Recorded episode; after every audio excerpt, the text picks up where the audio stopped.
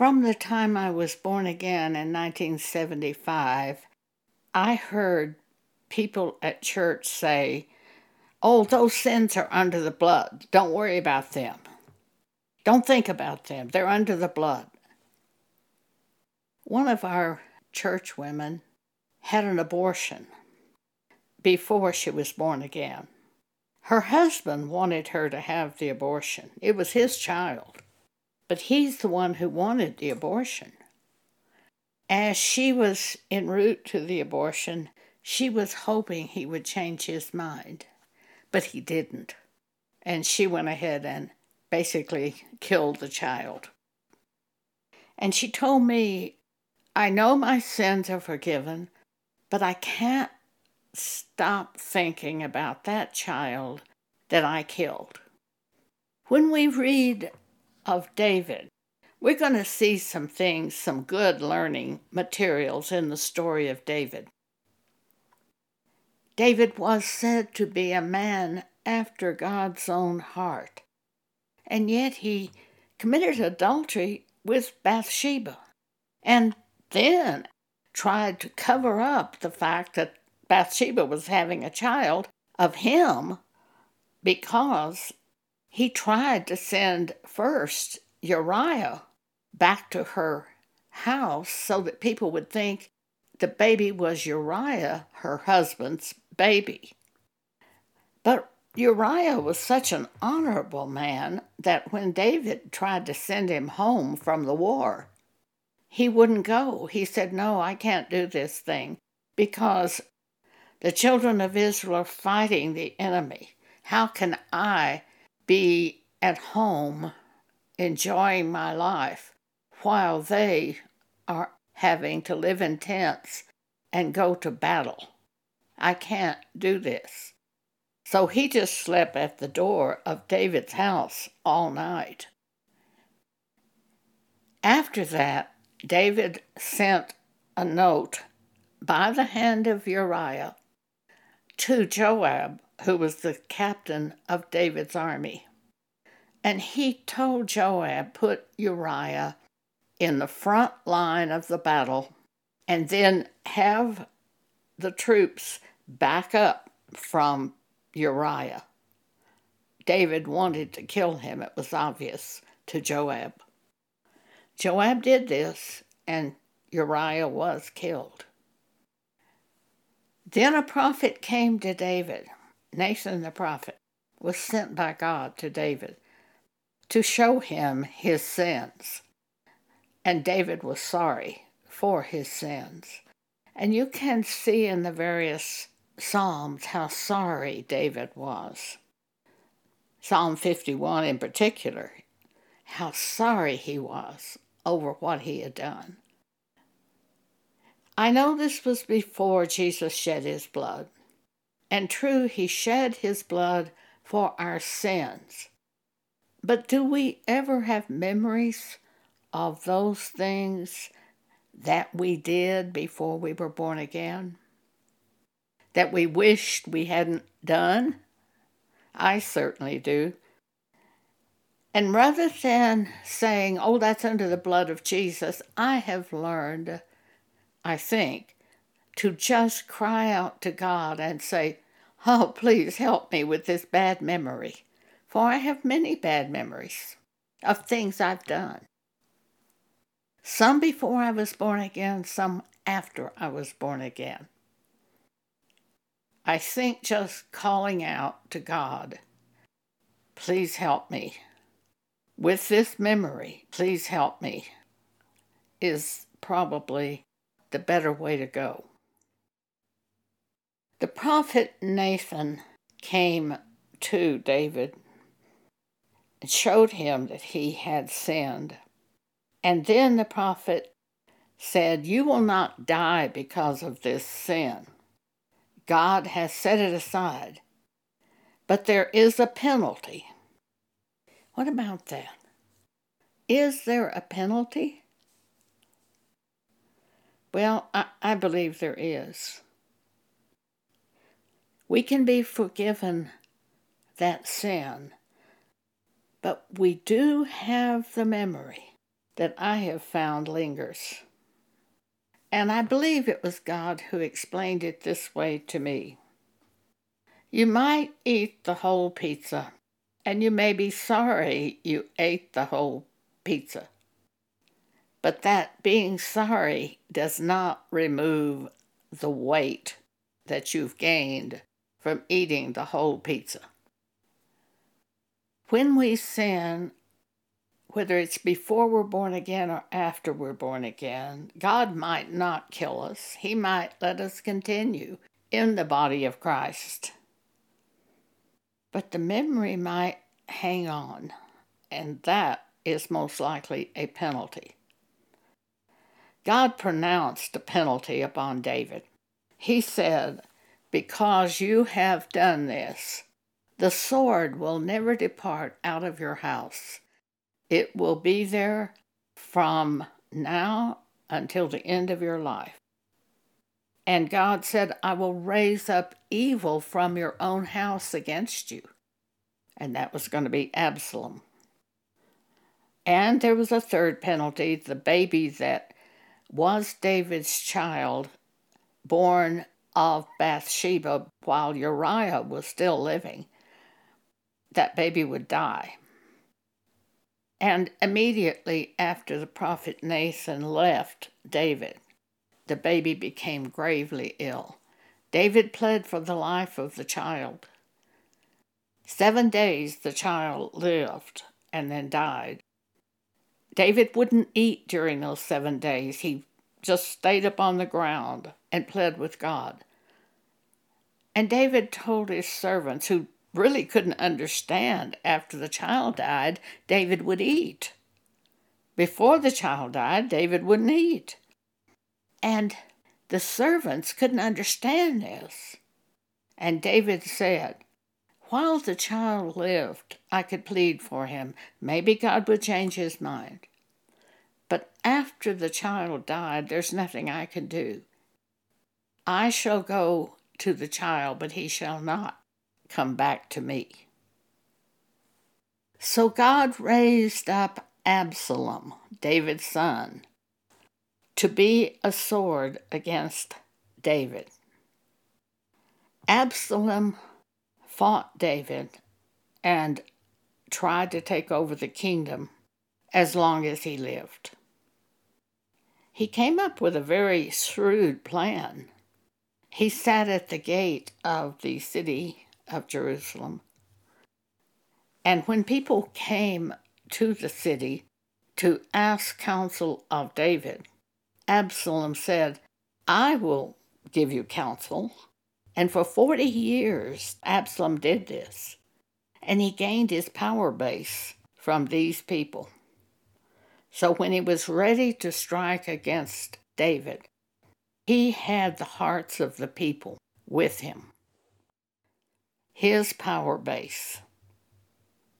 Reading once again the penalty that God set against David because of Bathsheba and Uriah, her husband. 2 Samuel chapter 12. God said to David, starting at verse 9, Wherefore hast thou despised the commandments of the Lord to do evil in his sight? For what reason? Thou hast killed Uriah the Hittite with the sword, and hast taken his wife to be thy wife, and hast slain him with the sword of the children of Ammon. Now therefore the sword shall never depart from thine house, because thou hast despised me, says God, and hast taken the wife of Uriah the Hittite to be thy wife.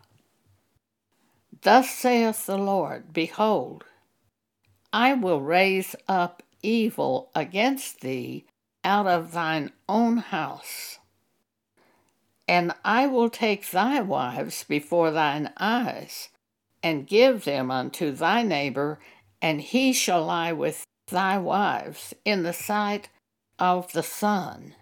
for thou didst it secretly with Bathsheba.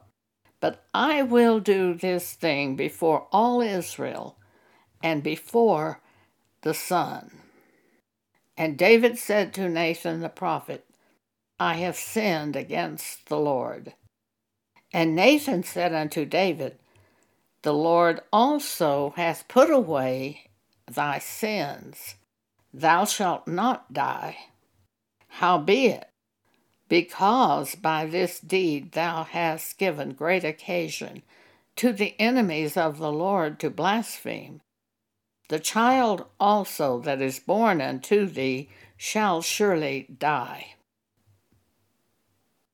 As we read the various things Absalom did against his father David, we really have to remember that God had prophesied that the sword would never depart from David's house, that he would raise up evil against David from his own house as a penalty because of what he had done to Uriah in having sex with Bathsheba and having Uriah murdered. Now, God could have just struck David completely dead for these sins. But he didn't. He set the sins aside but there was a penalty that was going to follow David the rest of his life. This sets the stage for Absalom to rise against David and to try to take the kingdom from David and to bring evil against David's house, as God said would happen. The apostle Paul tells us in 1 Corinthians chapter 10 that these things of the Old Testament are our examples to the intent we should not lust after evil things, as they also lusted. Neither be idolaters, as were some of them. As it is written, the people sat down to eat and drink and rose up to play. Neither let us commit fornication, as some of them committed, and fell in one day three and twenty thousand. Neither let us tempt Christ, as some of them also tempted and were destroyed of serpents. Neither murmur, complain, as some of them also murmured and were destroyed of the destroyer. Verse 11 Now all these things of the Old Testament happened unto them for examples, and they are written for our admonition, to warn us upon whom the ends of the world are come. So they are our warnings in the last days. And we can learn so much from the Old Testament. Paul says, Wherefore let him that thinketh he standeth take heed lest he fall. Verse 13, 1 Corinthians 10. There hath no temptation taken you, but such as is common to man.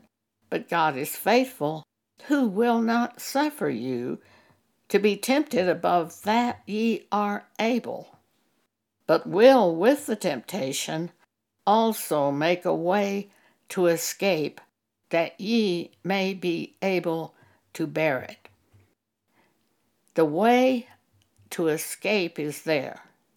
There is no temptation so great for us in the New Testament church that we cannot escape that temptation.